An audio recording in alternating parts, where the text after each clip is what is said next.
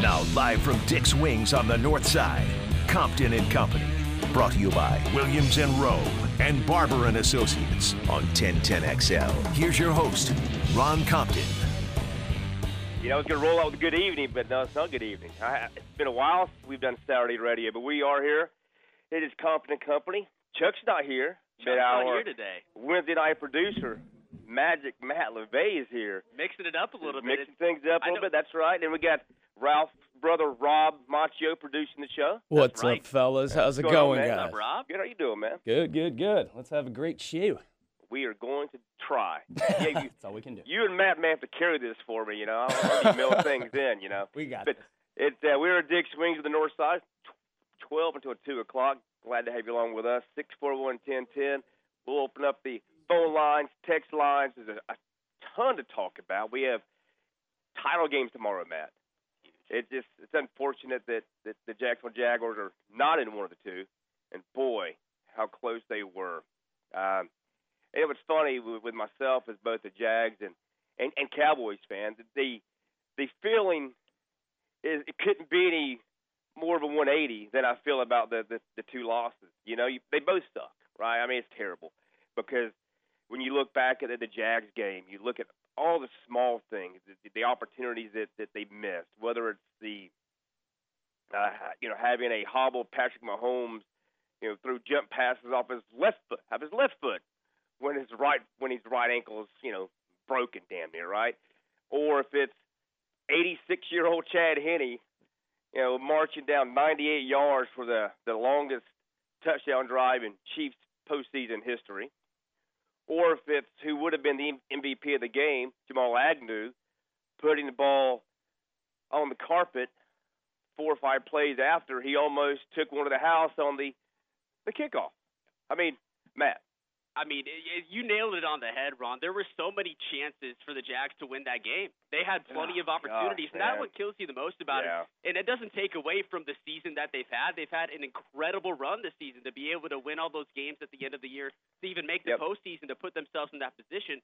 That's fantastic. And and when we look back on that, maybe a month from now, like that's going to be amazing. And there's so much to look forward to next year. Yep. But the plays were ah, there Oh, on man, Saturday. They were there. They had so many plays there, and it still stings in the moment knowing that they could have easily taken down the Kansas City Chiefs Yeah. at Arrowhead. the drop pass by Christian Kirk inside the ten yard line. Now they get they got three out of that possession, but still, my gosh, man, the the uh, again the the drop interception off, the tip pass That was big. that was huge. That that halts the drive right there. Henne Oh, doesn't yeah. even go 98 yards on that drive if you stop them right there. well, what what you know bothered me a bit, and I always say that the uh, the the smartest guys on a football team, your quarterbacks and your center, right?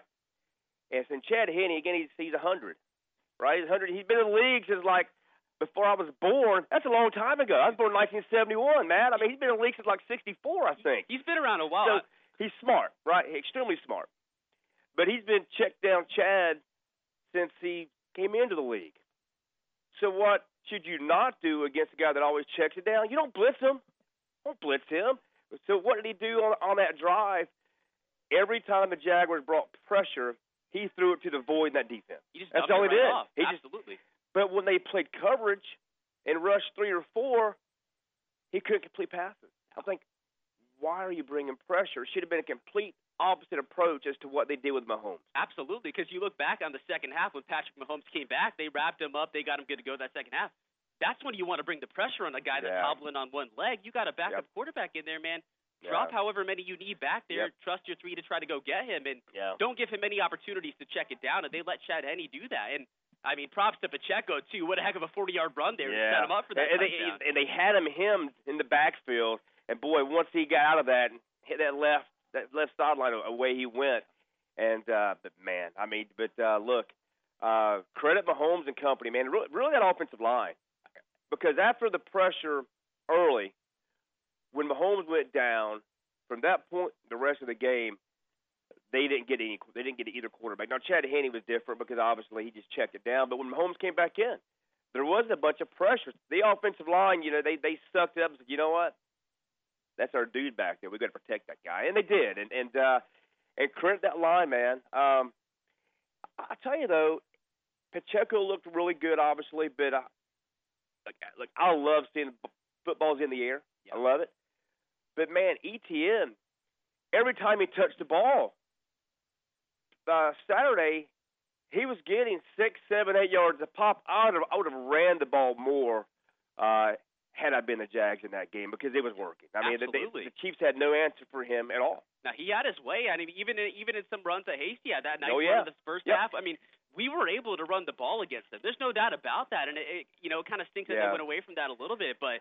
I mean, still, there the opportunities were there to run the ball. And like you said, I mean, the Chiefs, that offensive line stepped up big time. And in those types of playoff games, it all starts Yeah. at the line of scrimmage, and Yep. they made their presence felt. Well, and you know, you mentioned that the, the run by Hasty. That was obviously that preceded the 98-yard drive, right? So he has a big run, and then they think they got down to the 25-yard line, second and five, I think, after a pass is maybe Zay Jones or or Kirk, and then you had the tripping, which was yeah, did he trip him? Yeah, but you know what? You could call holding on every every play. Absolutely. Trevor was already out and rolling to his right. The the tripping call impacted the play zero. Exactly. Right. It wouldn't have even So, affected anything. Yeah, it had no impact at all on on on the outcome of that play. So the flag should not have been thrown. And then Trevor gets sacked the next play. And then Hasty drops the pass to the 30 after that, and they have to punt. Yeah. I mean, with, look, when Mahomes went down, and then the Jaguars marched right down the field, I'm thinking, the Jags are going to win this football game. I really thought the Jags were going to win. I did. Absolutely. And, and then they didn't. They didn't do it. and they didn't do it, man. they couldn't pull it off. But, but uh, boy, um, but yeah, but but the future though, man. When- you look at the trajectory of this franchise with with uh, with Pederson and and uh, obviously Trevor Lawrence and company, um, and we've talked about this uh, on our our Wednesday night show, uh, Matt. Um, if against Big If, we haven't seen him, by the time he, he he plays another football game, if, if and when he's reinstated, Calvin Ridley will be two years since he's played a football game. Yeah. Um, now it doesn't take nearly as long to shed the rust at playing receiver as say Deshaun Watson playing quarterback, right? So if he's anything close to what he was his last full season in Atlanta, watch out. I mean, you you replace Marvin Jones with Calvin Ridley, and then you change obviously, you know, now, instead of cause look, you're now you've got a legit number one wide receiver replacing your number three wide receiver, and then it just sort of trickles down. Right now, all of a sudden, Christian Kirk stays in the slot.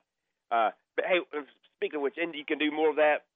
The touchdown pass from Trevor to Kirk, line him up in the backfield. Absolutely. Get, that was a Get him in ingenious mismatch. call right there. When you when you got him on, uh, Carlaphis, I think, Yep. is the one who was stuck in coverage. No chance.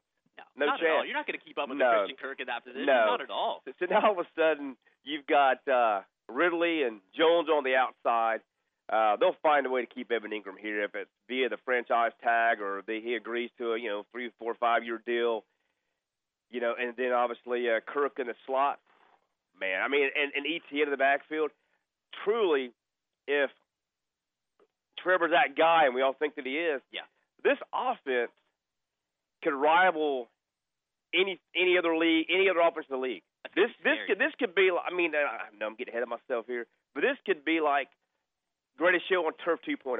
and that's the It really it really can. Absolutely, and we, we don't want to jump the gun yet. Like I said, I mean, you see the promise here, and it looks like that. And that's the thing too with Ridley. We got to see what he does. Yeah. But I mean, there's some promising news. I know John Shipley, a Jaguar reporter, he put out an article this week that sources are saying Calvin Ridley is in prime shape right now. Yeah, And, I mean, yeah. We're not going to know yeah. it until he's on a football Yep, field. right. you can be in shape and not be in football shape. That's we know that very well. But Yes, if he can do. be in football shape, you add him to Yeah. that mix, like you're saying. This Jags offense is going to be extremely dangerous next year. Yeah, Yeah. fellas, You can go I'm so many. I'm I'm I'm sorry to cut you off there, man. I think this is a top five offense next year. I don't care if I'm getting ahead of myself. This team is legit, man. Yeah, Absolutely. no, they are. And, and um, look, I'm not saying that that Calvin Ridley and and Zay Jones and uh, is or the same as Isaac Bruce and Torry Holt. Yeah. But I'll tell you what, uh, I'll tell you that uh, Christian Kirk is better than Oz Akeem, who was their slot receiver. Now, um, Travis Etienne uh, isn't exactly Marshall Faulk, okay? He's not that. And, and, and look, Trevor isn't Kurt Warner yet, right? But look, Kurt Warner was a backup, and he he you know, he was forced into action when Trent Green went down for the rest of the season with the ACL, right? I mean, that's that's what happened. and you know, six months prior, Kurt was you know stocking shelves at a grocery store. You know, trying to woo Brenda. Exactly. You know, and and to a, into marriage. You know, that's what was going on then. But uh, but no, look, um, man. Um, so here's my Twitter question. If we can get Twitter up and rolling, or or you can text us as well. With these games tomorrow, if you had to pick moving, if you started a franchise tomorrow, uh, would you take Joe Burrow or Patrick Mahomes? It's a tough question. It's a tough question. well, that's why I asked the question because I'm not going to ask an easy one. It's got to be a tough one. It, it, it's a tough one, and that's the thing, man. Joe Burrow's played phenomenal right now, and he's he's just got that winning DNA in him, man. And the three 0 record, obviously against Mahomes, speaks for itself. But I know we were talking about this a little before the show. If if between the two of them right now, I'm still taking Patrick Mahomes. I still Yeah. think that he can do things that Joe Burrow can't. And if Mahomes had Joe Burrow's weapons right now, I feel like could be in a switched role, of course. But man, that's tough. Joe Burrow is making it harder and harder to say that, and I think it's Yeah. clear, especially after last week, that he's no longer second fiddle behind Josh Allen. I think he's he's for sure. I think, in my opinion, past Josh. I'd rather have Joe Burrow all day long Oh, over without Josh a doubt. Allen. Without a doubt. I just don't know if I'm ready to say I want Joe Burrow over Mahomes quite yet, but maybe that. Yeah. that Now I will say this. I, look, Josh Allen. Uh, look, the elbow injury this year did affect him. Yeah. I mean, he was There's no doubt. People forget that. A yeah lot. Early early parts of the season. He was really really good. Uh, he didn't really uh, become the turnover machine that he was until post elbow in- injury, right? Uh, so the dude's a stud. But but long term though, his style of play, it's like Cam Newton. At, at some point in time, you're gonna get you're going to get dinged up. I don't care that you weigh 250 pounds. It wears on your body Absolutely. when you absorb those types of blows, right? He's he's not exactly sliding. He's sure. look, we all seen the run when Trevor stuck his nose in there Saturday to get that first down, right? To get that that first and goal situation. Yeah. Um, Josh Allen, like, ooh. Josh Allen does that every time he runs. Absolutely. Okay, he did that once. We're like, ooh. Know, oh. But that's Josh Allen every play. That's the thing, and that's I mean that's what makes the Buffalo Bills offense so dangerous is him having that ability. But there's a cost that comes with that when you run your quarterback like that so much and and put these beatings on him, especially Yeah. when it's like a what a Thursday night game against the Jets early. You know what I mean? Like at least save that towards this time Yep, of year. don't right. don't spend him all in the year wearing down his body to that point. And that I mean you can tell right now that that definitely affected him over the season and. You see that for sure in guys like Lamar. My goodness, I mean, back-to-back years where the toll's catching up to him. He's not even Yeah. available postseason. So, I mean, Josh Allen, as big as he is, as athletic as he is, you cannot just keep wearing him down like that year after year. You're going to hurt him in the long run. Yep. Oh yeah, no doubt. Um, but moving forward, the two games tomorrow. And, and the reason I asked, we, we talk about, I asked the asked the question, Mahomes Burrow. The easy answer is, oh, it's, it's Mahomes, right? Sure. He's he's Superman. The guy acrobatic. He, he's like a magician back there. His eyes and out of the side of his head, the back of his head. He sees everything. It's like how, how did he? And the other day, that first drive, you think you had him? Oh no, he'll just jump and and, and complete a pass to Kelce. Yeah. By the way, hey, it's okay to to cover Travis Kelce. It's No okay. kidding. It's o My gosh. Well, I mean, what was that? we talked about today? that. They should have bracketed him. You, you've got to roll coverage over towards him because look, to let a guy like that, he just kind of drifts up the line of scrimmage and finds a, a, a, an empty spot in the zone. You can't. Oh my gosh, No, it's tough. you can't do that. You can't I mean, do that. what Not did he at catch? Like, I mean, I know did he? I know he had 14 catches at one point. Did he end with 14 or was it more? I, I know he had 14. I was like, man, is he gonna catch 30? I mean, it, it just about at that rate. unbelievable. See, what's what's interesting about that though is like looking back to when the Bengals played the Chiefs earlier this year. It's the opposite story. They did they cover so well, Yeah. especially they held Kelce to like 50 yards Yep. the last time the Bengals and Chiefs Yep. played. So, I mean, you would think you'd want to try to do something like that against him last week, right? Yeah, but I mean, yeah, still. cover 87, please. Just Exactly. cover 87. Um, but, but, but yeah, where I was going with that. Okay, so yeah, Mahomes sees everything, does it all. Um, you know, scrambles, does 360s, ends up being flushed, and then find you think you have him, and he finds an open receiver. Joe Burrow, Joe Cool, you know, his pre-snap and his post-snap is so good. He he's so quick to process, so quick, and he's deadly accurate. Has a horrific offensive line. was sacked, I think, 50, a league high 58 times last year, and then now I think 20 times in the postseason. They still make it to the Super Bowl. This year, they were down three offensive linemen last week. The guy just keeps coming. The guy just keeps, just keeps coming. Um, and I wonder if, and by the way, I take Burrow. It's close, but I would take Burrow. The re, I, and I almost look at it like the old Manning Brady type deal.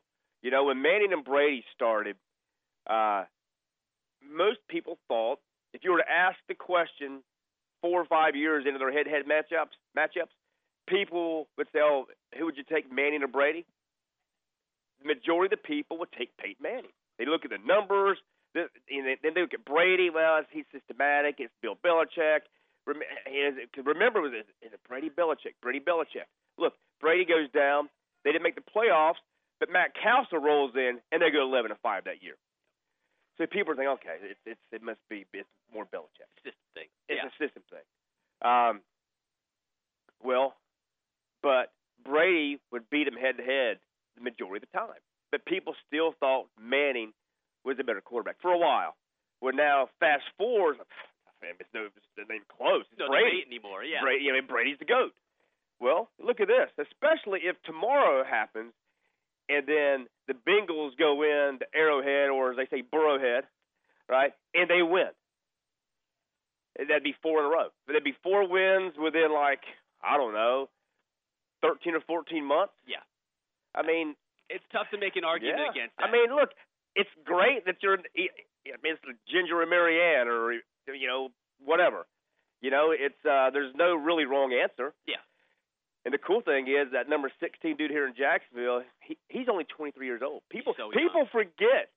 You know, he's so when you hear him talk, he he sounds so mature. You know, far more beyond his age. Absolutely. You don't think of him when he talks as a 23 year old quarterback. The only time I think of him as being 23 is I see him get his hand, put his hand through his hair, you know, you know, and messing with, you know, flipping his hair back and stuff. That's the only time I ever think of him as 23 years old. Any other time I think he's like he's 30. These other guys are 26, 27 years old. So what's Trevor going to be, especially with the mentor of Doug Pederson? What's he going to be in three years? I mean, it's it's going to be unbelievable to see what he's going to be. And what's nice about that is, I mean, you can still just point back to Carson Wentz his second year with Doug Pederson, yeah. MVP level year. What is yeah. what is Trevor going to be like next yeah. year, second year in this Doug Pederson system? A whole another year to develop.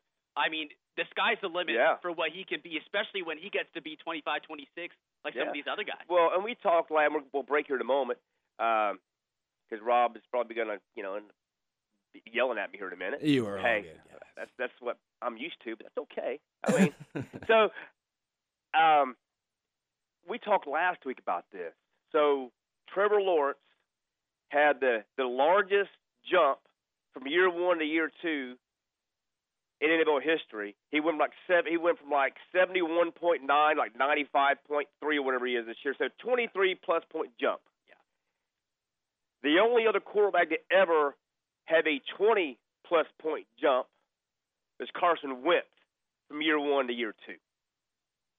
I don't think that's just a coincidence. Not there, there, there is a there's a common denominator there. That's one Doug Pederson. Absolutely. The dude is truly the quarterback whisperer. He, he is. deal. I'm sorry, Denny Thompson. I'm Yeah, sorry. no offense to Denny. But no offense to Denny, but but yeah, uh, Doug Pederson is that dude. Absolutely. He's that guy, man. he's that guy, and it's it's going to be just so exciting to see what the future holds for Trevor and this team. And I mean, just the jump he had. I mean, it's literally night and day from last season. Yep.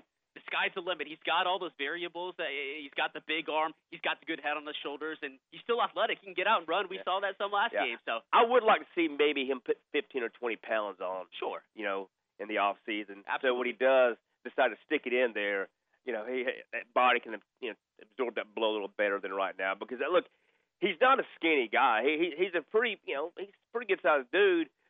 I think sometimes put those shoulder pads on guys and big old shoulder pads. They they makes their arms look up you know little old arms or whatever. a But little bit tinier. Yeah. but but still, I still would feel a little better if he had about 15 or 20 more pounds on. I wouldn't mind that at all, Yeah. especially when he's going around taking some of those hits like last game when he was going for that third and ten, That's right. 10 run, right? So yeah. there's no doubt about it. All right, so we'll break here. Again, poll question. Texas, call us 641-1010. Twitterverse as well. If you had to start a franchise tomorrow, Burrow or Mahomes, we'll discuss that. We'll talk about the games upcoming. Gator basketball, they're on a bit of a roll. Huge matchup Um, today, no doubt about it. Yeah, a big one tonight, six o'clock against Kansas State. What a what a moment that's going to be with uh, you know, Keyontae Johnson. You know, against his be former weird. club. Yeah, It's going to be weird. I'll, I'll be honest. Yeah, it's it- going to be different seeing him in that uniform going up against. It really will be. Uh, I mean, my you know last you know, the last time you seen him, you know, I've obviously I've seen some K State basketball this year, but last year my lasting image of him is kissing that court. You know, when it was brought in last year just for you know a moment, kissing the court, and then they call a timeout and he goes to the bench. You know, but the dude is absolutely balling it up right now. So a big game for the Gators tonight, off off of a big win uh, over South Carolina. A struggling South Carolina team nonetheless, but still, you know, you take care of business at home. This four game stretch coming up is, is huge. Brutal. Yeah, it's going to be tough. But Yeah. if they can find a way to win a couple games, that's going to be Yeah. huge for the rest of the season. Yeah, we'll talk uh, Jags free agency upcoming, the draft, uh, in what direction should they go in. Anthony Richardson, you know, uh, the quarterbacks. We'll talk him and Levis, and so well, I'm going to ask you: Would you rather have so two parts here? I'll get your response when we come back. You take Will Levis or Anthony Richardson, and then the other group is C.J. Stroud or Bryce Young. So those are the four. Obviously, there's two tiers there, right? I think. I think it's it's definitely Young Stroud, and then the next tier will be Levis, and then uh, AR.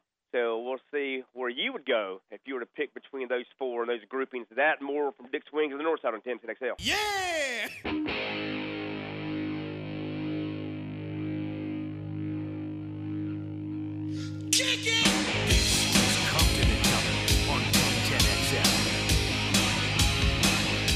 going on a little, little Beastie Boys act. I like it. Let's Rob go, classic. Rob yeah, Rob is. I like it. Right, man. He'd be a good hype man, you know. Let's go. Be. Be a good. That's right. Yeah, we are at Dick's Wings on the north side. Yellow Bluff and New Berlin Roads. Come by and hang out with us. Uh, grab lunch. Grab a couple of drinks. Um, you know, uh, TVs all over the place. They had the NFL ticket here this year, which is uh, I was I was a frequent visitor on Sundays. Um, but Pam's behind the bar. Ace is on the floor tonight or this afternoon. Come by and say hello. Uh, six four one ten ten. We have text, phone lines. Uh, poll question today is this: If you were to start a franchise tomorrow, um, Joe Burrow or Patrick Mahomes had a buddy of mine. He must be listening. He sends me a message during the break. He goes, "What about Dak?"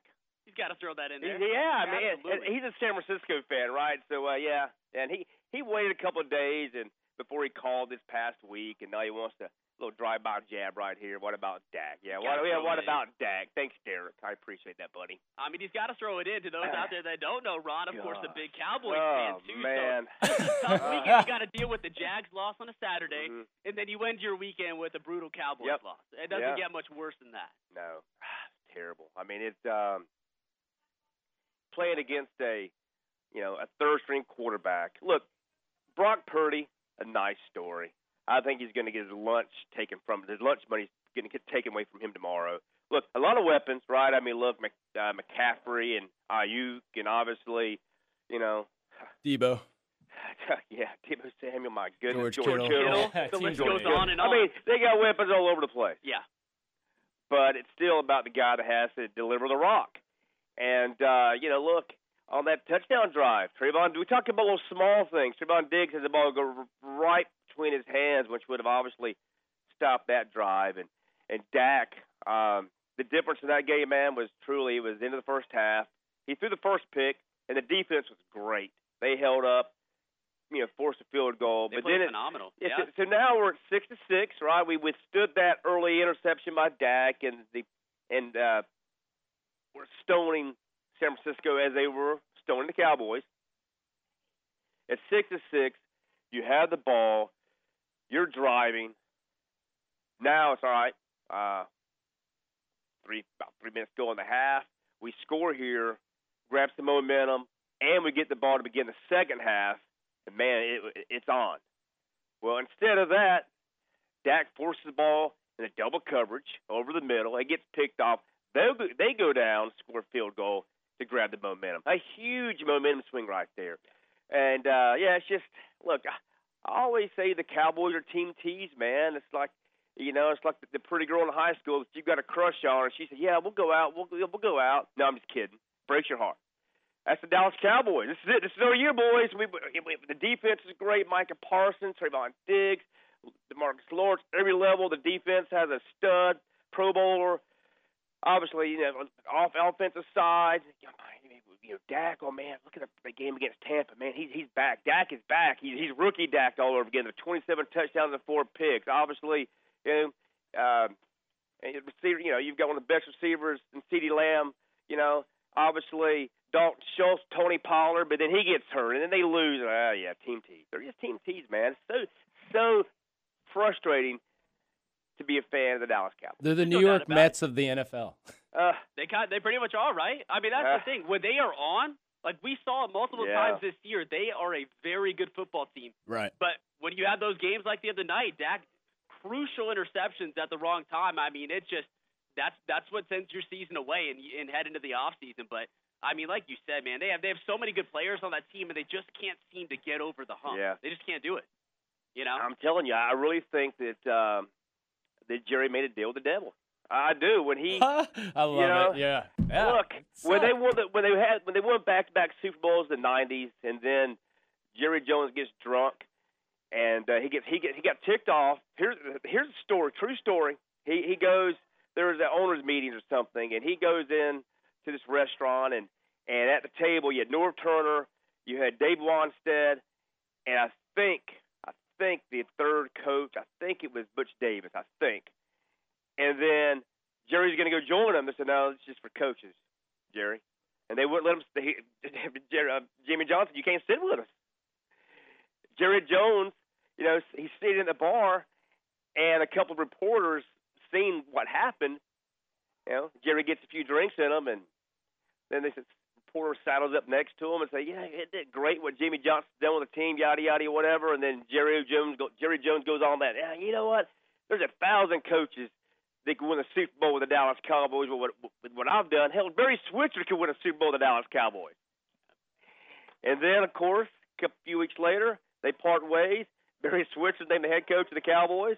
And I think Jerry's like, hey, hey, uh, Devil, if uh, you allow me uh, to win a Super Bowl with Barry Switzer, I don't, I don't need another one. Yeah, that's it. You sell your soul. I mean, he moment, sold right? his soul, man. He sold his soul to the devil and and I don't.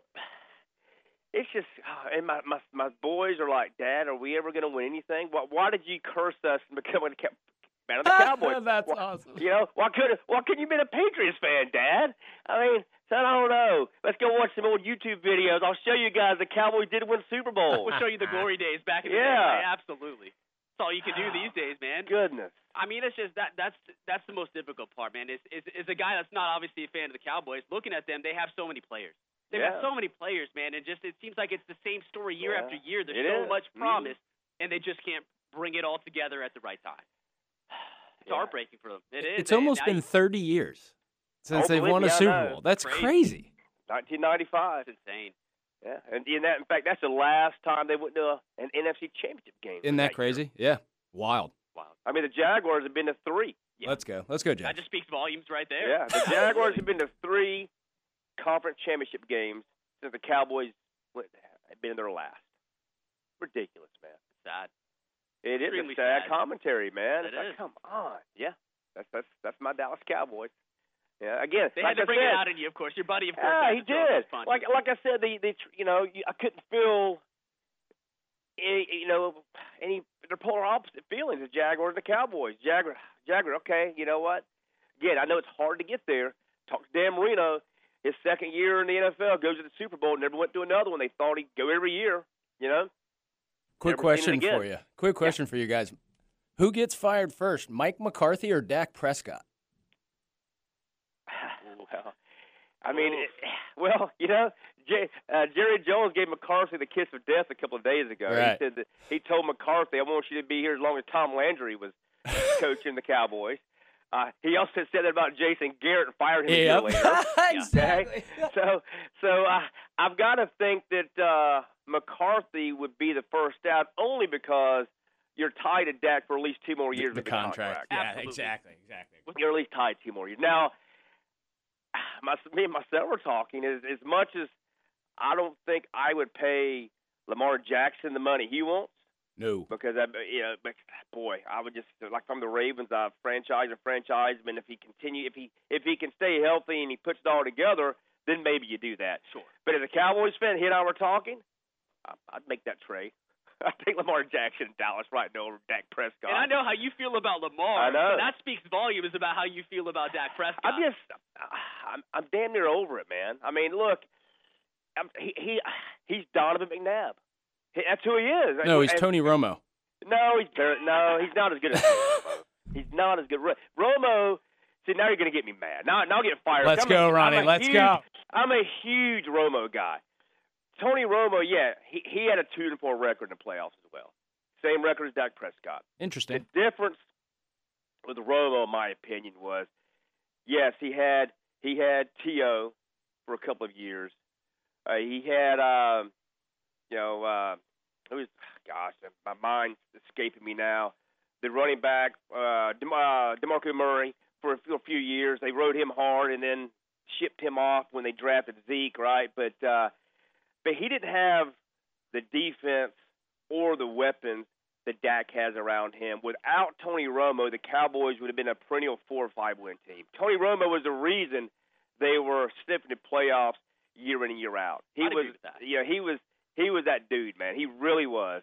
Um so I, yeah, I'm a big Romo guy, but he's I'm telling you, and being a lifelong Cowboys fan, watching the NFC East very closely, I'm telling you, and I know that, uh, and I hope maybe Dak gets the Cowboys to the Super Bowl like McNabb did with the Eagles, but uh, he reminds me so much of McNabb. He's just so inconsistent, you know, week in and week out, you know, or, or maybe he has a, a few week stretch where everything's great, and then you throw up a, what was that?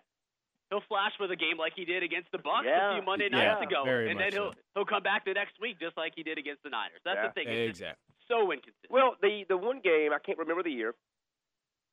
I think it was his second season in the league. Uh, I know it was his second season in the league. I just can't remember what what what year it was. But they had a a game that was flexed in the Sunday night, and the Eagles pretty much had you know a bunch of you know street free agents on defense. I mean they were banged up. I mean everyone was hurt. And all the Cowboys, it was a, it was a win and you're in. The, the the winner of that week 17, week 18 game, whatever it was, you know, uh, I guess week 17, 16 games in, uh, it, the winner gets in. Against a, a defense that had nobody but a bunch of street free agents, they can't score a touchdown the entire game. That I said, man, that, that to me was very telling. All everything's on the line, everything's there to play for, and you can't score a one damn touchdown that was a come on. That's so when they gave him the huge contract, uh, you know, I wasn't excited at all about that. I, I wasn't. I wasn't. But I mean, but he's. I'm not going to say he's just a guy. I mean, he's he's that you know top ten to twelve quarterback He's maybe. above average. There's no doubt. He's above average, but he's not in that elite tier. And if you're No. a Cowboys fan, you need him to be in that elite tier to go and get you that. I feel. I don't even know if you need him to be in that elite tier. No, just don't with you. give a You can't game make away. Mistakes. Yeah. You can't make mistakes Yeah. in those crucial moments. Yes. So- Stop Correct. throwing picks. It's, Exactly. Look, Exactly. it's one thing to throw a pick when it's third and eleven, and you throw it 40 yards down the Sure. field, and it's it's completed a 50-50 ball. It's like a punt. Yeah. It's another to be second seven, and you force them on the double coverage Right. when there's no reason to do that. You throw it away, Senseless. live to play Absolutely. another down, and he he doesn't do that. He just gets you to third down. He that's that's the thing with him all year. And I mean, for the last couple of seasons, he's just forcing the ball too much in those crucial moments, Yep. and it's it's cost you guys Yep, year after right. year lately. All right, so we'll break here. I'm gonna, I'm gonna throw something out for both you guys. I'll ask you both when we come back. Okay, so obviously we're we're gonna talk a little draft, talk free agency. Um, when it comes to quarterbacks, and thank goodness the Jaguars don't have to ponder this at all. You know, we're not. Oh my gosh, uh, man, we gotta find us a quarterback. No, we don't need that. We we got we've got our guy here for the next ten or fifteen years. Let's hope, as long as he stays healthy, right? Uh, but who would you take? and I'll get you guys answers when we come back. And we'll, take uh, text line, phone line six four one ten ten as well. If you had to pick between CJ CJ Stroud and Bryce Young, that's that's one group. That's Group A. Group B is Will Levis or Anthony Richardson. So when we come back, you guys tell me who you would take in, in those two groups. We'll discuss that more from Dick's Wings of the North Side on 1010XL. Compton and Company on 1010XL. Back to Compton and Company, coming from Dick's Wings of the North Side. Matt LeVay, Rob Macho, you're fully Ron Compton. Glad to have you along with us. 641-1010, 641-1010, phone lines, text lines. Uh, again, we're at Dick's Wings the North Side. Bunch of cool things goes on here. Bunch of poker tournaments throughout the course of the week. You know, we were here on Wednesday nights for a long time, and Wednesday's flip night. Roll in, sit at the bar between seven and nine o'clock, order a drink, guess heads or tails. If you're right, the drink's free. I don't know any other place that has Sign that. me up. No, not And at all. and it's not just one drink; it's two solid hours of drinking. So I always say, look, uh, bring you know, bring someone with you. You know, you guys flip a coin before you get, you walk in. The loser had to drive and watch the winner drink, I'd say that's fair. Great idea. Great idea. or or you know what, the loser pays for the Uber. The loser pays for the Uber, and you both drink, whatever. You know, but just be safe. But it's fun. It's it's, it's fun time for sure. Gets a little rowdy sometimes. Especially with you and. Chuck here going at it, no doubt about it. You guys set the tone here on Wednesday nights usually. That's what we have to do, man. Get the party going. That's just what we do, man. So we were talking before the break. I told you I was going to ask you both, uh, moving into the 2023 NFL draft. Uh, all four of these guys will go in the first round, four first round quarterbacks. Uh, would you take C.J. Stroud or Bryce Young? And then would you who would you take, Anthony Richardson or Will Levis? And if you guys would throw Levis or AR into that first mix, that's fine. So, but you guys tell me. I'll ask you both. So, Matt, You know, when it comes to Bryce Young versus C.J. Stroud, I love Bryce Young. I, I would go Bryce Young all day long. I think Bryce Young can make every single throw. He puts such good touch. He's accurate with the football. He makes smart decisions. I long term, if I was choosing between those two, I, I'd roll with Bryce Young personally. I, I do have questions about the size. There's no doubt about it. Every time you have a quarterback who is a little bit smaller like that, you definitely have concerns. But my gosh, Bryce Young, I feel like can sling the football. I love watching Bryce Young play. He can make every throw on the field. I would I would choose Bryce Young all day long in that conversation. all right, Rob. Uh, I was gonna say Young, but I'll make my uh, statement for Stroud. I mean, 41 touchdowns, six interceptions, uh, just a little, uh, 3,600 yards plus. And then you're looking at Bryce Young, 32 touchdowns, five interceptions, just a little over 3,300 yards. Uh, QB rating pretty much uh, equivalent. I'm going Stroud, though. I wish he'd run a little more. Um, you know, your concerns with Bryce Young's height at six foot. You know, Str- That Stroud six three. Yeah, that means, That exactly. means five Because he's wearing his cleats Yep. when they're ringing it up. Yep. Yeah, exactly. I'm going Stroud. I- and you know I'm going Stroud. um, and yeah, for a lot of the reasons you just cited, Rob. But uh, see, I've got my questions about Bryce Young. His arm is just average. It's an average arm. He, yeah, so so now, yeah, sure he can put air into the ball and throw it a long way, like Tua can. That's what I was going to say. He his reminds arm- me kind his of like arm Tua. is no better than Tua. He can't that 20 yard out. He's not making that throw in the NFL. He's not making that throw in the league. I think Bryce Young is going to be average in the NFL. I, I wouldn't draft him in the first round. Call me crazy. I'm telling you. First round, I- you would not draft him in the first round. No, I don't. Wow. th- I don't. I don't think. I'm telling you. I think he's just okay. I think he's going to be phenomenal. And I hope I'm wrong. I think he's a Yeah, good dude. yeah, absolutely. But. I guess I look at him as a Kyler Murray type of escapability. Uh, he has that that you know very instinctive, but you know his big plays typically are when they're off schedule. And a small guy like he's not he's not thick like Kyler Murray. He's he's kind of frailish as well, and he's short.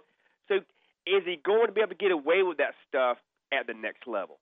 I think he'll find a way. And, and I'm probably, oh yeah, I, I shouldn't say. Okay, I wouldn't take him in the top ten, but yeah, if I were a team in in the twenties, yeah, I would take him at that point. But I just, to me, I just, um, but no, I, I would take Stroud. I would, and and again, I, I you know, depending upon where Bryce Young goes, I. I may hope I'm right or wrong. If he ends up in Houston, I hope I'm right. Well, based you know? on some of these recent mock drafts, right, you could have a Bryce Young in Houston, and we could have C.J. Stroud up in Indianapolis. yeah, I mean, if those two guys pan out to be what a lot of people think they're going to be, yeah. my goodness, I mean, the, the AFC South's going to be loaded. For Yeah, it'd be huge. I mean, I mean, is C.J. Stroud going to get the Ohio State quarterback curse? He might. You know, He I might. mean, Joe Burrow started there too. Here, here's something did. crazy. when you think about Joe Burrow and the, the question we have out there, the, the, first question was who would you start a franchise with tomorrow, Burrow or uh, Mahomes, right? Well, Burrow uh, couldn't beat up Dwayne Haskins in Columbus. They transfers. Uh, Patrick Mahomes was a 29th ranked pro style quarterback coming out of high school, a three star, the 665th ranked player overall according to rivals. And I mean, That's crazy. sometimes you miss, I guess. Sometimes you miss on guys, you know, coming out of high school. Uh, and now these guys are. The question is, who would you start a franchise with? You know, neither one of those guys were. You know, Trevor Lawrence. People said him out of high school, he could have started in the NFL as, like right away. Right away. Absolutely. Neither of these guys were. You know, they were afterthoughts. Yeah. They they were afterthoughts. No and, doubt. and uh, but they're your questions. You know, and Herbert was a big time recruit, right? But those but these two guys, they were not. They were not. They were. And look, and the other guy we mentioned, Josh Allen, wasn't either. Went to Wyoming. Yep. I mean, he was he was just sourcing offers, wasn't he? Yeah. Allen sent his Yeah. tape, He, emails to all these coaches throughout the country, Yep. and one one school took a chance, Yeah. Wyoming. Yep. You know, How That's about all it them Cowboys? sometimes. How about them How Cowboys? there you go. the Wyoming Cowboys. All right. So the other, the other is Levis or Ar. Well, I know Rob. Uh, you expressed some Yeah, some, yeah. some heat about this question. Oh, I want to get the floor to Rob here. Yeah. Well, look Oh, at we'll Rob gosh. go. All right. I hope this doesn't get me fired. I think Anthony Well, I Richardson. mean, look, I can't fire you because you're producing. I, if I fire you, there's no show. I don't. I don't believe in AR-15. I just really do not believe in Anthony Richardson. Will Levis maybe a little bit more. Uh, he's got a cannon. Uh, you know, he did play at Kentucky, so maybe the numbers are a little skewed. 19 touchdowns to 10 for Will Levis, but 17 touchdowns to nine interceptions for Anthony Richardson, and essentially take out the three big games he had last year against what Utah, Tennessee, and Georgia. Uh, What did he do? Well, I, I just. I he d- was pretty good against LSU. he, he was, So, yeah, LSU. Okay, so think about this: LSU, FSU, Tennessee. Those three games FSU they could they could have all won, and it was, Yeah. they didn't lose because of the offense. No. They lost games because of the defense. And for that matter, you mentioned the Georgia game uh, until um, you know LSU and and uh, Ohio State in the bowl games. Richardson was the only quarterback that threw for over 250 yards against them. He threw like I think 315 or something against them. So, and then you look at so you know what side of the argument I'm on here. Uh, and I'm not look. I'm not an AR apologist. I, I was. I'm that Gator. Like man, I'm sort of glad he's gone. I think it's good for him and good for university. But then I watched that nonsense in the bowl, and then yeah, I wish he would have taken off and ran more. But AR wasn't as much. Now he looked great athlete, fast runner, quick, but he wasn't a very instinctive runner. He wouldn't. He would. He wasn't a patient runner. He wouldn't wait for his blocks. He'd, he'd take the. He'd go the wrong way, and he'd run into tackles. And for that matter, you know what? He'd he'd drop back in the pocket instead of trusting the pocket. He'd step up and you know step into sacks. That his pocket presence wasn't very good. His post reads and his processing wasn't good enough. Now his pre-read was really good. If when he would take a three, five, or seven step drop, and if his pre uh, read was if it's there, the ball's on time. His problem was when it wasn't there. Then he that's when he would get a little clumsy in the pocket. The footwork would suffer, and then he he may throw the ball 30 yards over over a guy's head, or a worm burner at a guy's feet. That that's that's just who he was. But the dude only started 12 games in college, and and uh, you know, we mentioned Josh Allen earlier. That dude at Wyoming was no good. He he was he had a worse passer rating than AR against lesser competition, right? So to me, that's that's his comp right there. So to me, I think this now truly AR is a lottery ticket. It's a huge upside, but, but man, the floor is awfully low. Although, if Richardson played tight end or wide receiver, with that, his athleticism, he might be a second round draft pick. So if he doesn't make it a quarterback, he's gonna he's, he's gonna be on the, an NFL field, whether it's a Taysom Hill position or, or whatever at some point. I see, and that's the thing with Levis versus Richardson, man. I'll, I'll be upfront and say I wish them both nothing but the best, but I, I would not draft either one of these guys. At Yeah. least, at least in the first round. And with Agreed. Anthony, I obviously I graduated from the University of Florida. I'll throw that out there. Big University sure. of Florida Gators football fan.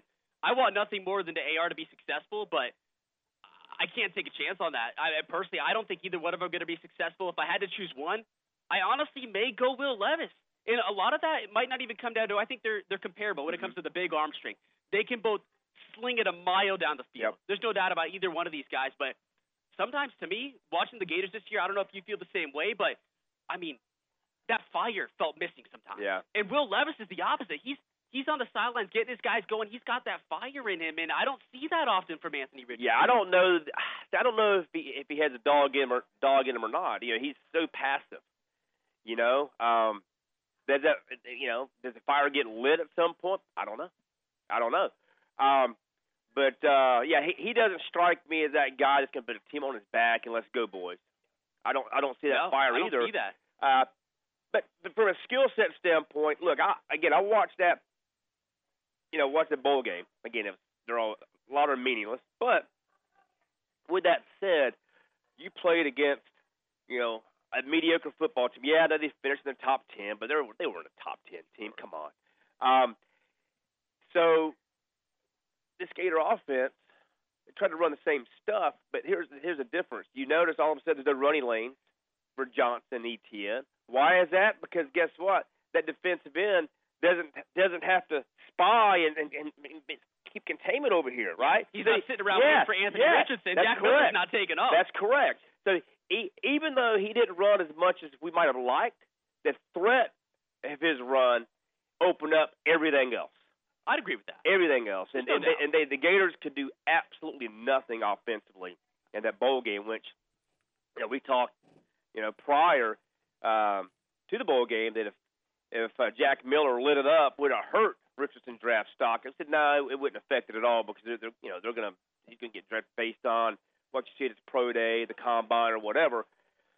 But when you seen how inept the offense was without him, it's like ooh, it made, gave you pause. Hmm, well, okay, well maybe you know he didn't get near the credit that he deserved because without him, they had nothing, There's no doubt. nothing at all. The the cover was bare in that bowl game with him gone, and they they were not the same offense. There's no Yeah. doubt.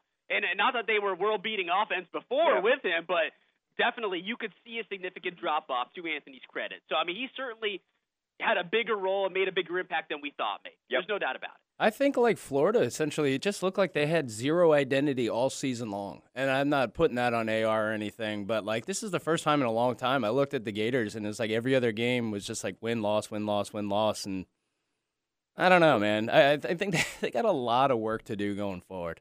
I'd agree with that. And and to speak on that, the inconsistency offensively, I mean, Very much so, there'd be yes. so many times throughout the season where you're like, why aren't you relying on Trevor Etienne and Yeah, Montrell exactly. Johnson Yes. in these key situations, and you're forcing Anthony Richardson to try to do everything. And then there'd be the opposite times where it feels like, man, you'd really like to see AR get out in some space, little play Yep. action, whatever it is, to get him going. So they they truly didn't have an identity this year. I felt like. No, they were. You're right. It was one week we're run heavy. Next week we're going to throw the ball around the yard. There, were, there was no consistency in their game plan. There, there really wasn't. And you know what? It, and um, you know, and I like Billy Napier. Um, I, I'm not like, oh my, we get we got the wrong guy or the right guy. We we don't know yet. But what we do know is, in between the lines on Saturdays, he wasn't very good. No. His play, his play, his play calling um, was, you know, suspect, right? Uh, his in-game management was suspect, and what what gives you a little concern there is that, well, you know, people said, well, Kirby Smart had issues early on in Georgia his first season. You know, they had lost to Vandy and Georgia Tech and South Carolina and obviously Florida, and he uh, he had some questionable uh, coaching uh, decisions in some of those games. The Auburn game as well that year. But the difference was that was his first year as a head coach. Yeah. I mean, Billy's been doing this for a few years. He has been. You would think he would have, and he sort of, you know, some of the issues he's had ha- has been worked out in term in terms of in-game management standpoint. So to me, I wish he'd hire an offensive coordinator. If he doesn't do that, at least hire some kind of. You know, look, he, he, they got this army of this army of coaching staff. There's like 828 staff members. Hire some quality control guy that if if whether it's clock management, you know, talking to the head coach in the head, say, "Hey, coach, you know, there's, you know, go, go, go, go, whatever." With different, different in-game decisions, but I think sometimes it's hard to be the CEO, the CFO, the COO. He's trying to do it all, and you can't do it. It's tough to do that. No, count, countless times last season, it showed that that showed true. I mean, the guy's trying to do too much. I feel like just hand off those Yeah. responsibilities to someone else Yep. and just focus on that clock management, getting people in these places. I I feel like he tried to put too much on himself last year, and I really hope that that's not the case moving forward. Yeah, he, he needs to delegate some authority. Yeah. and and you know, the guys you hire to do things, let them go do their jobs. Absolutely. You know, and and uh, you know, just just be the again the CEO and the other guys being you know serve different roles. Uh, and from an offensive standpoint, you know, I, if you don't hire a coordinator, at least you know have a, a collaborative sort of effort here instead of just you can't take it all on yourself. You can't do it. You you can't see it all in game and then call ball plays as well. In my opinion, it's very difficult to do that Absolutely. spe- especially the young head coach. It's one thing your experience been around for a long time. It's a little easier to do that. Well, Tom Like a- Coughlin, Like a Doug Here. Pederson too. Doug he's calling Pederson, plays. yeah. He's managing different areas. You know, he can do that because he has all this experience doing that. Yep. No doubt about it. But, uh, all right, we'll come back. Um, again, Gator basketball tonight. We've got some free agency of the Jaguars. Look, there's a lot of unrestricted free agents and some decisions they have to make. Uh, there's one uh, rostered player on, on another team that has shown some interest in maybe coming to Jacksonville. We we talked about that during the break. We'll come back discuss that and more from Dick's Wings to the North Side on 10 XL.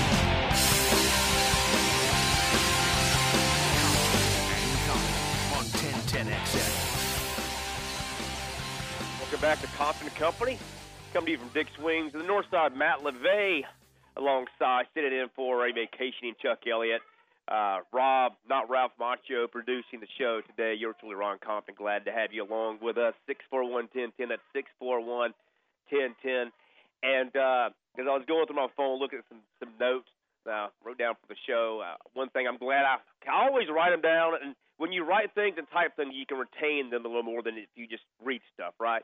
So, uh, but I forgot one funny note that, that I, I made, and I'm glad I looked, or I would have I wouldn't have mentioned it. But uh, people that are listening, if you've ever seen the show Friday Night Lights, which Matt LeVay had, top five show for him, and mine too, mine too. I mean, Phenomenal show. it really is, Especially if you're a football fan. Yes. Absolutely. yeah. Now, it's that me and my older son. We always joke as far as when they show uh, game footage and they look at uh, down and distances and the clock and stuff like that. That step really doesn't always line up right. So wait a minute. It's it's there's you got. It looks like you're 90 yards away, then you're 30 yards away, now you're 75 yards away in the in the same drive, and it's it's it's, it's anyway. But but uh, if you've watched the show, uh, Brock Purdy, his comparable is the quarterback of the Dillon Panthers, Matt Saracen. So he is. So he is. I mean, look, Matt Saracen, you know, replaced this guy named Jason Street, right? Jason Street was like the all-world quarterback. He's the five star, He's a five, yes, yeah. a five star. Everybody wants him. He's got NFL written all over him.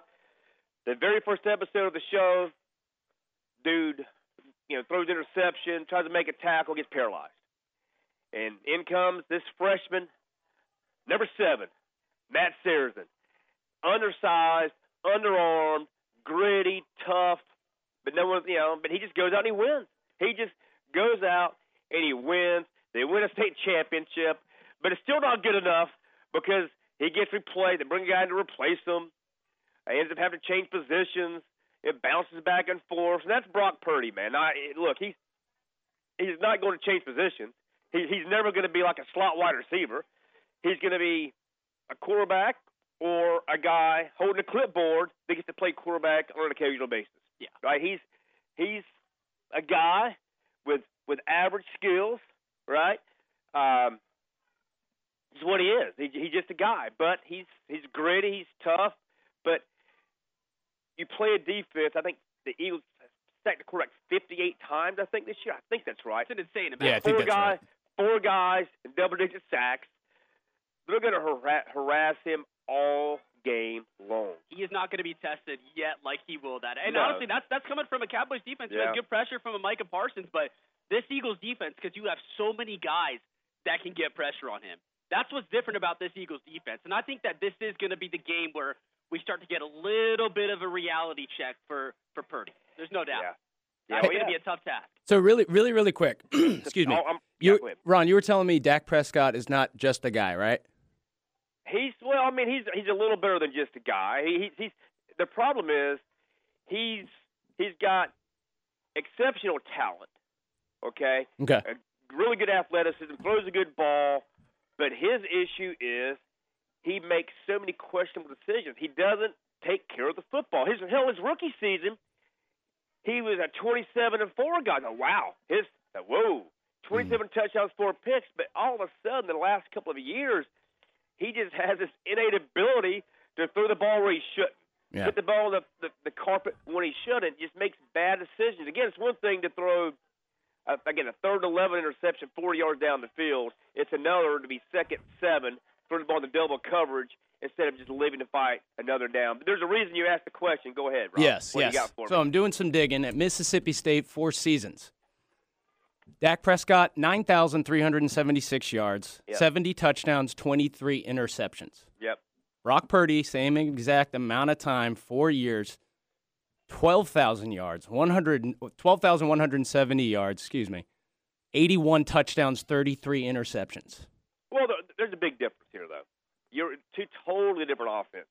Sure. I mean, I mean, in in this Dan Mullen run first type of system that Dak ran at Mississippi State is totally different than at Iowa State. Matt Campbell play action, threw the ball all over the yard. I mean, it's you know different dynamics. I get what you're, you're saying there, but yeah, it's it's apples and oranges there in terms of the systems and and uh, and look and look, Dak was a fourth round draft pick. Yeah. Look, uh, Jerry Jerry Jones tried to trade up. Uh, God, what's the quarterback's name? Oh man, I'll think of it in a few minutes. He, he tried to trade up in the first round and get him, and and, and Denver drafted him. I can't think of his name, and he was a bust. Andrew Luck? Or no, Lock? No, uh, no, not Drew Lock. Drew no, no, it, no, it wasn't Drew Lock. I'll think of it in a few minutes. It'll, it'll come to me. But yeah, the Broncos drafted him the same year that the Dallas tried to trade up and get him, and they ended up settling on Dak in the fourth round. Um, just someone listening may think of the name, and you can text us. But, uh, but yeah, All I'm Uh, saying, I think Brock Purdy's just getting like a really raw deal because I think people just love hating on good stories for, for the most part. look, Not us. I'm just saying in general. I, I think he's actually a pretty good quarterback. Look, it's a it's a great story, and, and look, It's a very I'm, good and I'm- story, yes. And I'm pulling for San Francisco tomorrow. I hate both teams, Yeah. but I hate Philly more. They're, they're in the division, you know. Yeah. Uh, it's it's um.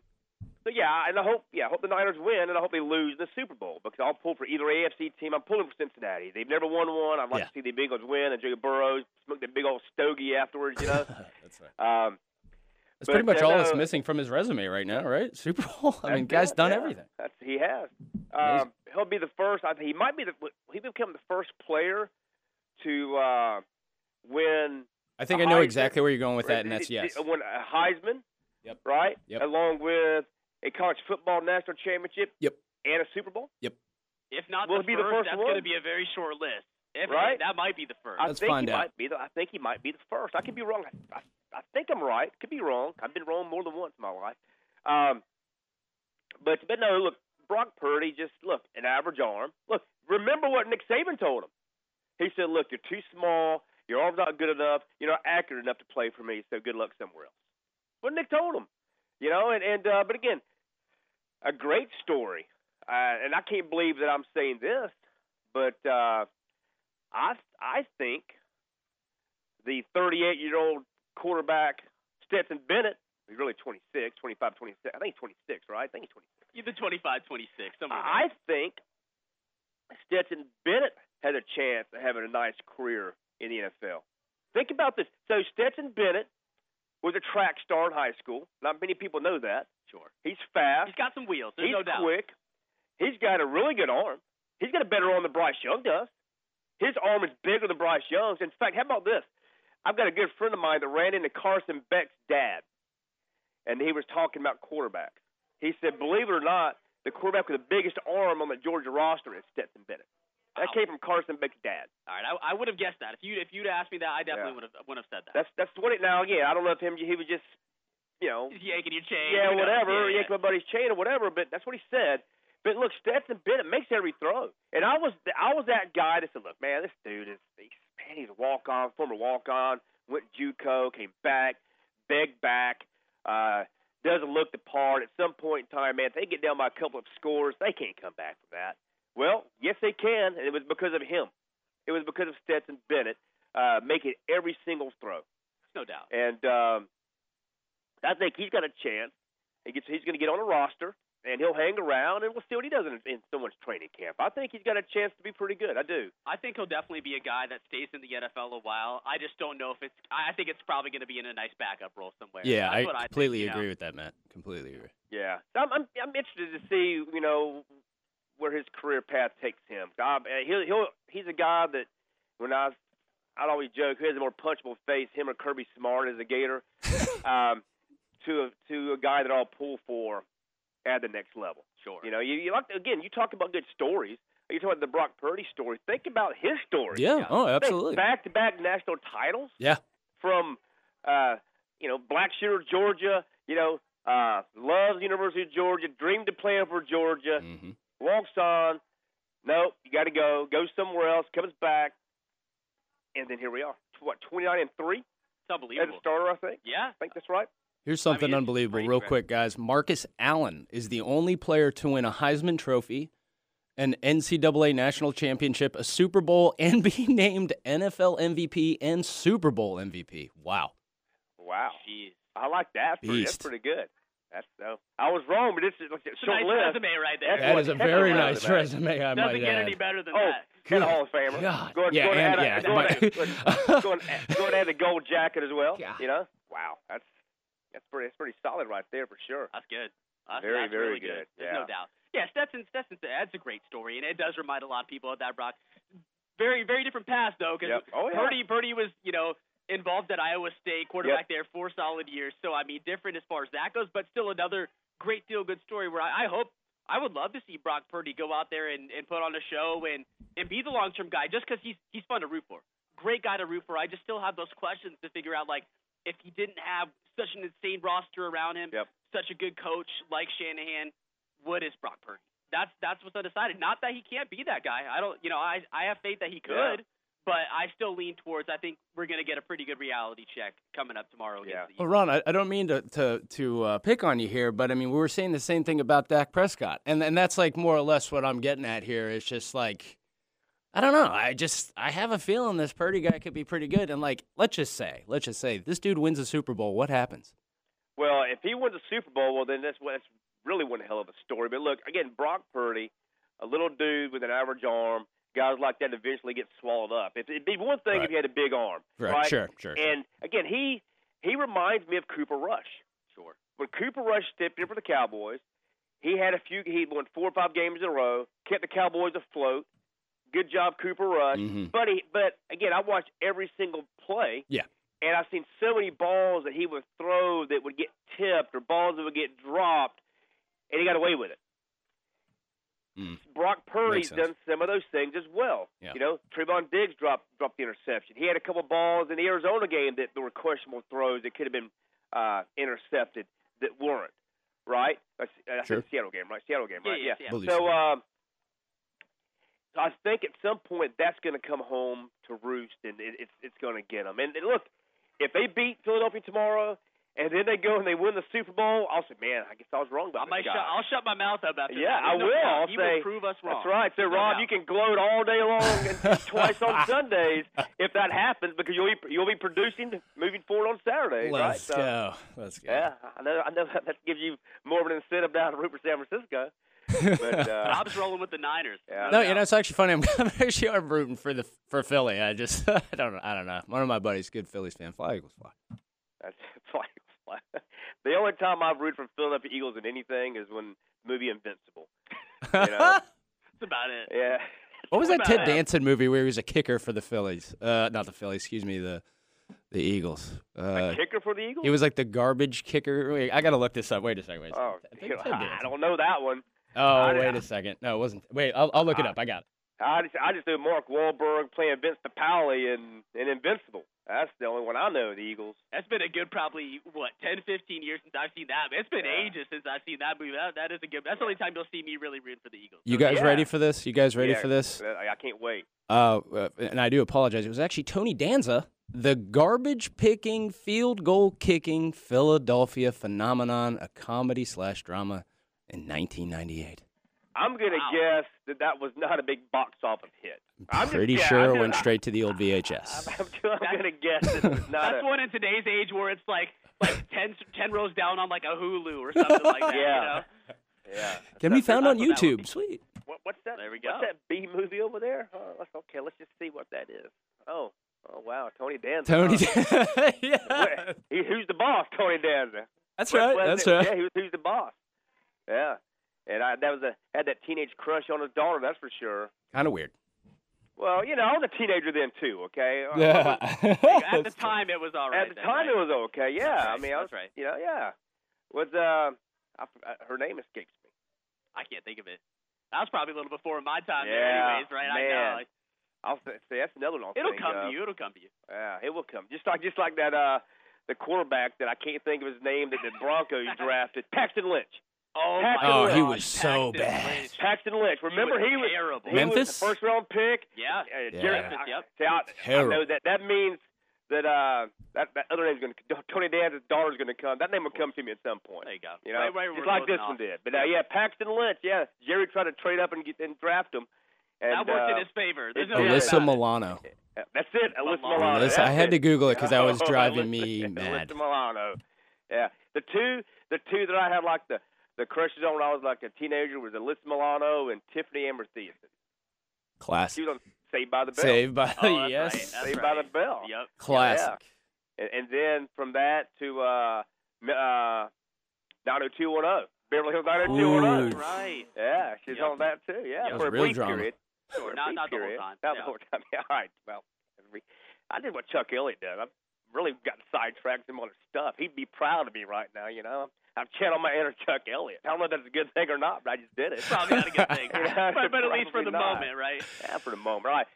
Then we'll come back. We got to wish a belated happy birthday to a Jaguars legend when we come back. We'll go on this day in sports. Again, we're going to discuss free agency. We've got a whole list of unrestricted free agents of the Jags, some decisions that that have to be made, and a few guys that if we were asked two months ago, so okay, there's our cap savings. Cut this guy, this guy, this guy. A couple of these guys are guys I think you may want to stick around and maybe extend them and lower those cap numbers instead. We'll discuss that more from Dick Wings and the North Side on 10 XL. Compton and Company on 1010XL. And welcome back to Compton Company, company from Dick Wings of the North Side. Glad to have you along with us. I want to thank Matt LeVay for sitting in for vacation and Chuck Elliott. I may, I may put Chuck on a permanent ban, Matt. I may bring you out a few more times and tell Chuck sorry. You know, he may have got Wally pipped. You know who Wally Pipp is, right? No. Uh. Rob, you know who Wally Pipp is. Yes, I do. Uh, They- lost his job as a Yeah. Yankee to Yeah, some guy was- named he- Lou Gehrig. Some guy named, yeah. I mean that that reminds me of like Brady stepping in when he first started, right? Yep. The place been injured. Yeah, but that was different. That that Little means bit I mean Drew Bledsoe got hit in the head, so he got knocked out of the game, and Sure. and Brady came in. But some people forget that actually uh, Bledsoe got his job back afterwards, and then got replaced again by Brady. So in all within that same season, but then Wally Pipp played first base for the Yankees.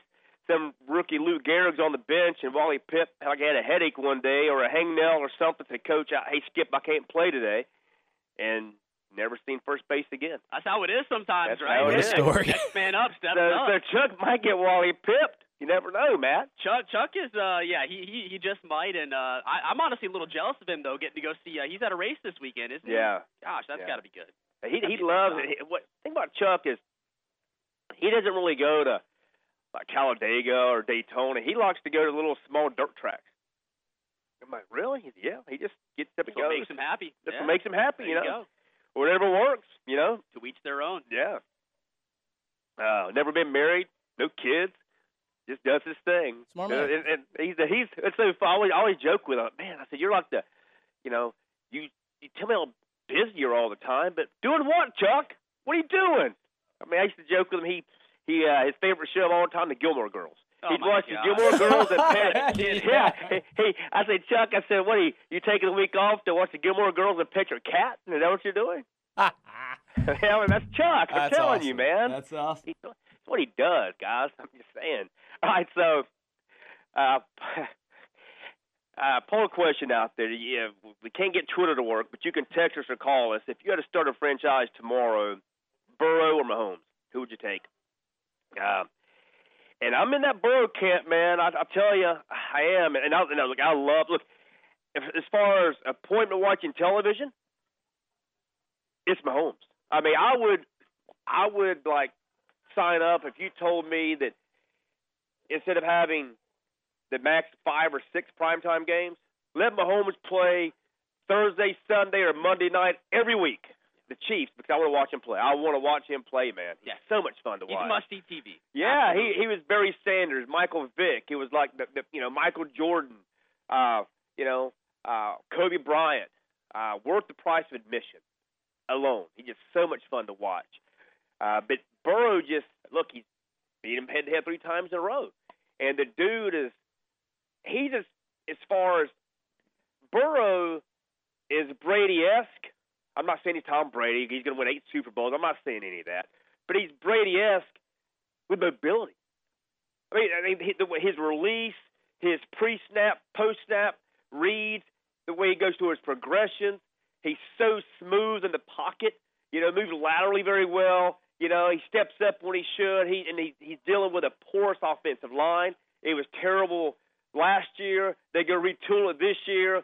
They lose three or four guys due to injury. He's getting beaten up, and he just keeps coming, man. He just keeps coming. So tomorrow's game is going to be so much fun to watch. Yeah, absolutely. Um, the the first game, the NFC game, bleep that game, okay? Like oh, like I mean, I'm gonna watch it, but I hate them both. See, the second game, I like both teams, and I'm gonna. I mean, I'll pull for both offense to go up and down the field. That first game, I'm like, really? I hate you both. That's the thing. I hate you both, man. I mean, Gosh. I'll tell you what though. These Well, are they beat each other up. these are Don't two. pull for San Francisco. That's true. Well, you, you will, you will. You hate the Eagles, of course, being a Dallas guy, but oh my gosh, both of these matchups are unbelievable. Oh, I mean, just that Uh, first yeah. game, as much as you hate them, so much Oh, talent I agree. on both of those I rosters. agree. For sure. There's so much talent, and there's so many And- interesting storylines. And that, uh, think about the.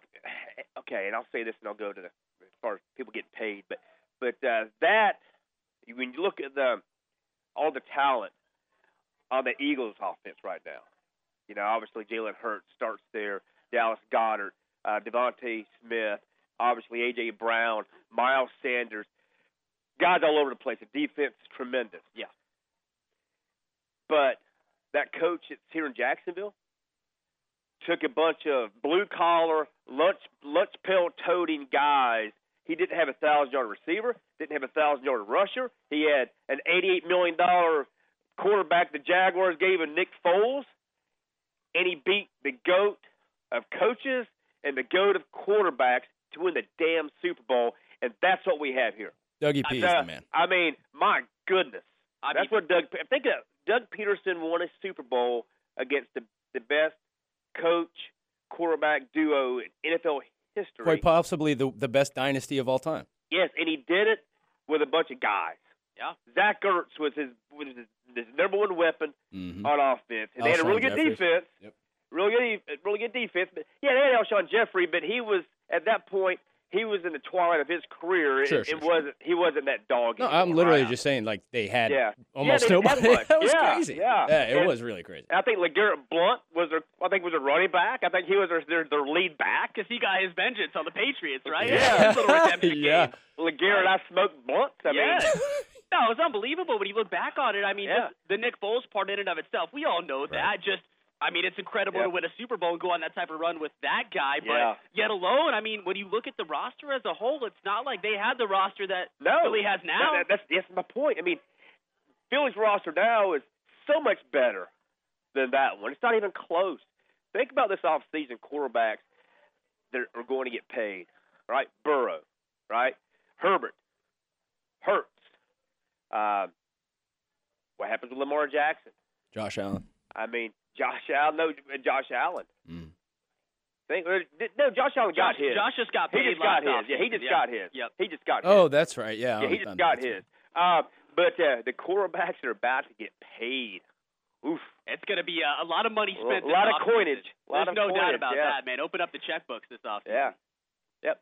So, uh, so on the the Jaguar free agents. All right. Who would you who would you bring back? Who would you let walk? Right? Because look, they're projected right now. This is this is uh, without uh, the contract uh, of Calvin Ridley. I know he's still in his rookie deal, the last year of that, but I think ten or eleven million dollars, I believe. Yeah. Right, but uh, they're projected like fifteen million dollars over the cap right now, and you have to again factor in the Ridley contract. Right, you've got to look at okay, uh, what do we do with Jawaan Taylor? We've got Evan Engram, right? Uh, you know, what do we do here? You got to cut your loss somewhere. Right. You got it. Um, so something they haven't really done. They haven't gone and, and played that game in a long time of, of taking money now and, and turning that into signing bonus, roster bonuses. They could spread that money out over the next handful of years. They haven't played that game. The good thing is, and I like what Trent Baalke said, it's more about cash than it is cap. They've got an owner that's got mega dollars. So whereas Wayne Weaver wasn't that owner that g- g- stroked that forty million dollar check up front, he he he, he didn't hate. He wasn't that guy. Yeah. Shad Khan is that guy. He's that guy. and he's willing to you know write big checks when he has to, right? I mean, right, hell, right now, I mean, he's he's probably still paying William Peterson, Meyer. I mean, how many head coaches do you think he's still on the payroll right now? Gosh. Th- right? I that mean, he still have you know, stroking money to. So he he doesn't few. ca- he doesn't mind spending the money, right? Um, and he finally has a structure in place here, and for this city, and, and I mean, it's man, this thing is set up for a long time. I mean, they're going to run that darn division, I think, for the next eight to ten years. Absolutely. Now, Look at Absolutely. hiccups here or there. I mean, look, things can happen. You don't know, but just if you were to guess, you'd say, man, this is, sustainable and it's going to stay around for a long time. But you look at some of the free agents.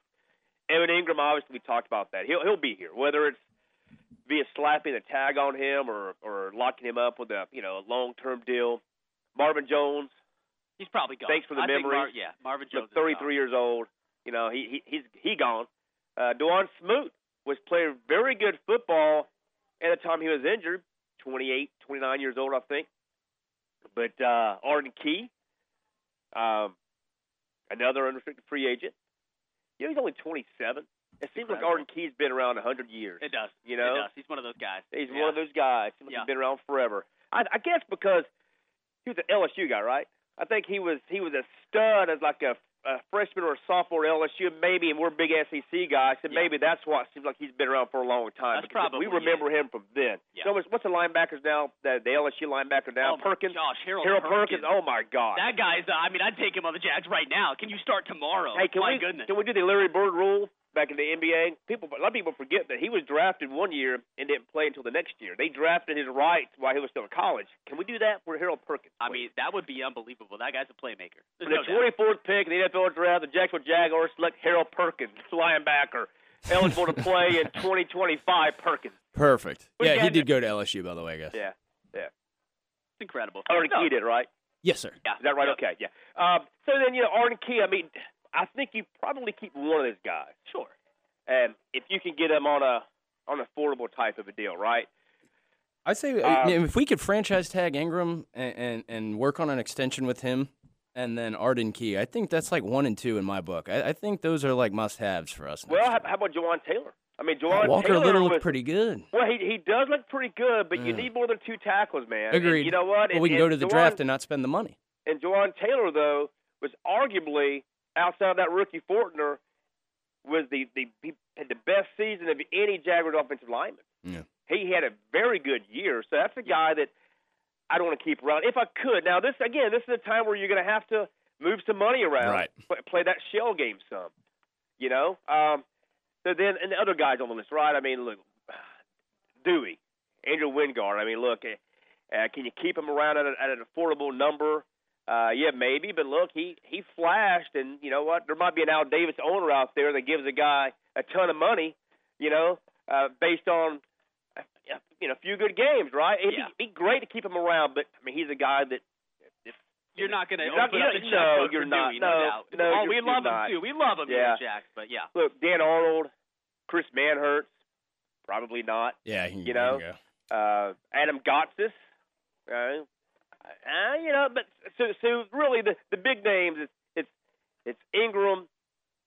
You have to keep him, and then you have to a decision to make. You know, Smoot or Key. Uh, Shaquille Griffin's know, gone. We know that. yeah, Shaq's Oh, definitely Yeah, gone. def- But what what's funny though is when you look at guys that uh, you thought for sure would be gone, right? Um, mhm. You would have thought Roy Roberts and Harris. Yeah. Six weeks ago, yeah, he's he gone. He's gone. Then he started know, balling out at the end of the he- season. yeah, he is, man, right? The One of the most I was like, important pieces on that defense. Yeah, no joke. I mean, Rayshawn Jenkins, you're thinking, he gone, right? That's that's what the thought process was two months ago. That that was the guys you were going to get rid of, along with Shaq Griffin, to free up, you know, the cap and give you the cap room. But now those guys have played so well the back end of the season, been integral parts of this defense that stepped up the last six weeks. So, whoa, you know, instead of cutting them, let's extend them, move some money around, lower the cap numbers. Yeah. You know, that's that's what they're going to have to do instead. I think. Absolutely. Uh, 'cause they again, they play big roles um, on the back half of the season that obviously key this huge, huge run. They wouldn't be in that position without some of those plays that both of those guys made, Yeah. and especially Rayshawn. I mean, his Yeah, were that's what I was going to say. Yeah, for sure. Exactly. Like the Cowboys game, obviously the pick six to seal the deal, and Yeah. then the strip. I mean, in Yep. the Tennessee game to get Josh Allen the ball Yeah, to run that in. I mean, Rayshawn Jenkins made so many pivotal plays, and Robertson Harris too wreaked havoc on the line a lot. So Although I'll say this, I when I went and watched the replay, uh, the all you had the all twenty two. I want Look, it. guys, I need to. I Look, need to. man, I, I I got that for show purposes, but uh, but man, it's so good. I mean, and I got a I got NFL. They had a special running. I got about thirteen bucks a year. That's not bad. So now you get all the games, different different stuff. It's the condensed version. You can watch the Spanish version, which is really funny to watch that. Uh, they get they're excitable. Uh, and then of course the the condensed version as well. And watching that, man, there was one play that Kansas City game where uh, they, they played a zone, and then Travis, it was either I think it was Kelce. Um, it was one of the tight ends. I think it was Kelce. Towards the end of the game, where just went right down the field, and and Rayshawn Jenkins, they're running the zone. He just kind of left him. He just kind of there was a, I know there was a, a go route, and it was like he just peeled off, Yeah. and he goes and helps the corner. Yep. When but he just left Kelce like wide ass open, Yeah. twenty yards down the field, thinking that's not the right thing to do. No, So that ain't it. You that ain't it, gotta- Rayshon. you got to stick on Kelce, Oh, Ray, whoever it was. Yeah, you got to stick to that. tight. Oh, No I mean, doubt. eh, Yeah, I, boy, oh boy. I, I just when I, that game is it's so funny. I is as, as frustrated as, I am with the Cowboys. I sort of expected that, right? It, it, it's sad. I've conditioned myself as a Cowboys fan that that's going to happen. It just is. Uh, with the Jaguars, it's a different feel. It's like you know what? Yeah, the trajectory the trajectory had me feeling good about that, but I'm almost more frustrated with the Jaguars loss than the Cowboys loss because of the situation. All of a sudden, Mahomes is out. You got a career backup in. Now, now Mahomes is back in. He's hobbled. He had all these uh, opportunities to make plays, and I really believe had they gone down when they were down ten to seven, the defense forced that field goal, and they're driving down the field with a tripping penalty. That you know, then obviously the, the sack, which forced that punt. Had they gone down there and punched that ball in, I think they win that football game. I, think the ball game. momentum is completely flipped. Now all of a sudden, Kansas City's like, whoa, wow, the Jags are up, or quarterback's hurt. What do we do now? All the pressure instantly goes Yeah. to them. And I don't know about you guys, I sort of felt better about the Jaguars' chances when Mahomes came back into the game. Because Chad Henne, for, for all he's he hasn't been, what he has been, again, king of the check down, taking advantage of mistakes and things like that, and the Jaguars again bringing the blitz after blitz after blitz, he would just hit hit the empty the voids where, where the rusher was coming from. Right, that's what he did, and and Mahomes isn't that guy. He's gonna take he's gonna take chances, and when he came back in on one leg, I'm thinking, man, there's a chance here. They can get back get back after him, and and you could see he wasn't the same Patrick Mahomes. No. Um, but man, there was so many chances. All right, we'll break here. We'll come back, and uh, we're gonna wish a happy birth a belated happy birthday to a Jaguars legend next, and discuss him and maybe his Hall of Fame uh, credentials, and is he worthy? Hell yeah, he is. and obviously I'm, we're talking Fred Taylor. We're talking about that more after this from Dick Wings, the North Side on 1010 XL. This is Compton and Company on 1010 XL. Man, what a rapidly moving show this has been. A lot of fun, Matt. I appreciate you you rolling out. Can't believe it's been two hours I- already, I know, man. right? It goes quick, It doesn't does. it? It does. Yep, it does, man. So I want to thank uh, fine folks here at Dick's Wings on the North Side for hosting us as they do each and every now Saturday. It was Wednesday. We went from well, because the Gator basketball was like well, one day Tuesday, one day Wednesday, one day Thursday.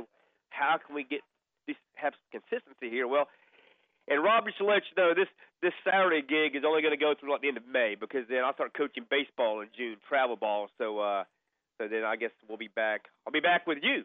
Back I'm to the- assuming. probably back Right? to those days again, right? Let's to have some fun. Let's have some fun while we got it.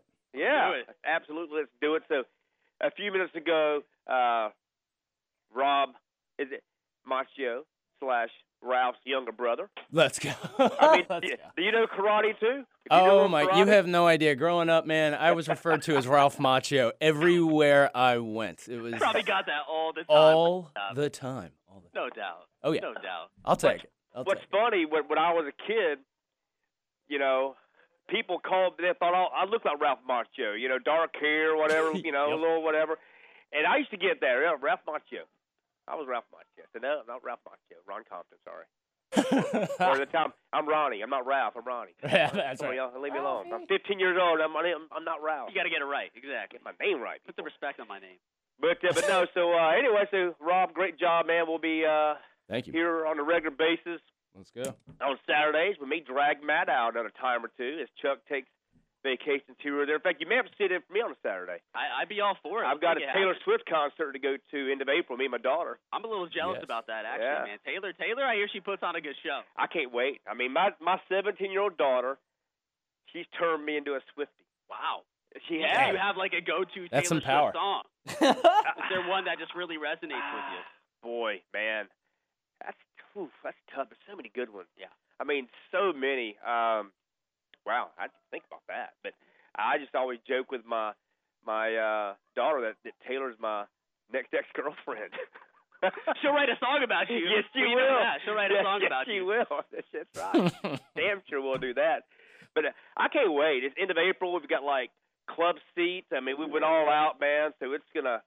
That's gonna be a good time. That'll be a good Yeah, time for yeah. sure. I mean, It- the place it- will be packed too. Every seat in that Yeah, place is can't gonna wait, be man. gonna be full. There's no it's, doubt. it's at the Mercedes Benz too. Is where it is. Ooh, Yeah.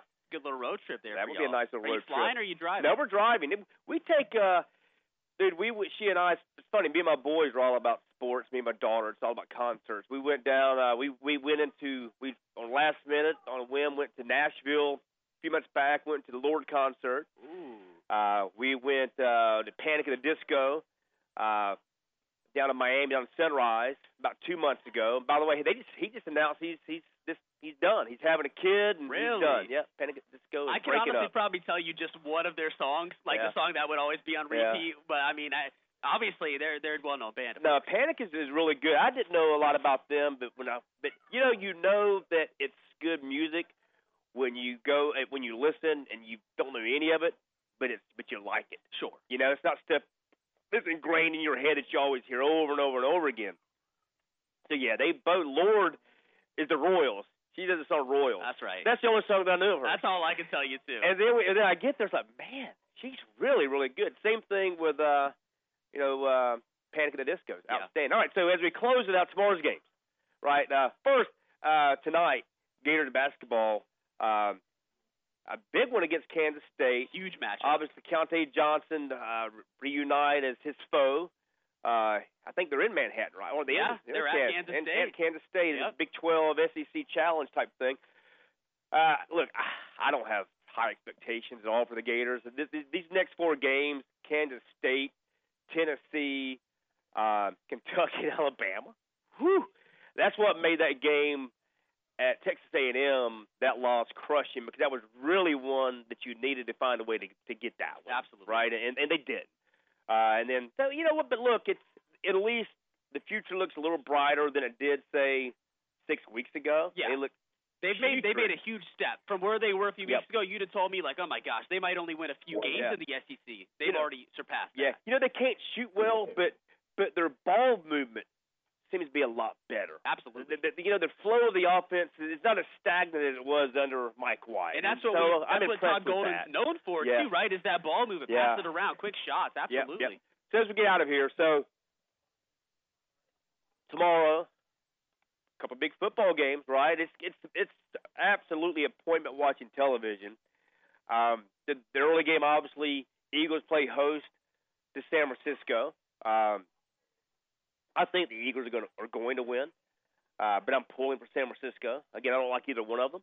Uh, and the second game, who knows? It's to me, it's a flip of the coin, man. I mean, you've got obviously, you know, uh, I mean, look, Rose Mahomes. Who, who do you who do you got? I'm gonna I'm gonna roll with Mahomes and the Chiefs. I think all the talk leading up to it, everyone's rolling with the Bengals, rightfully so. Yep. But I think too many people are Yeah. sleeping on the Chiefs. Give me the Chiefs in that game. Yeah, and I- I'm going to take the Bengals. Who, who do you have, uh, Mr. Macchio? I'm going Bengals on that one as well, my friend. And the early game, who do you have? Uh, I am looking at Eagles. I'm going Eagles, Bengals, Eagles take it all.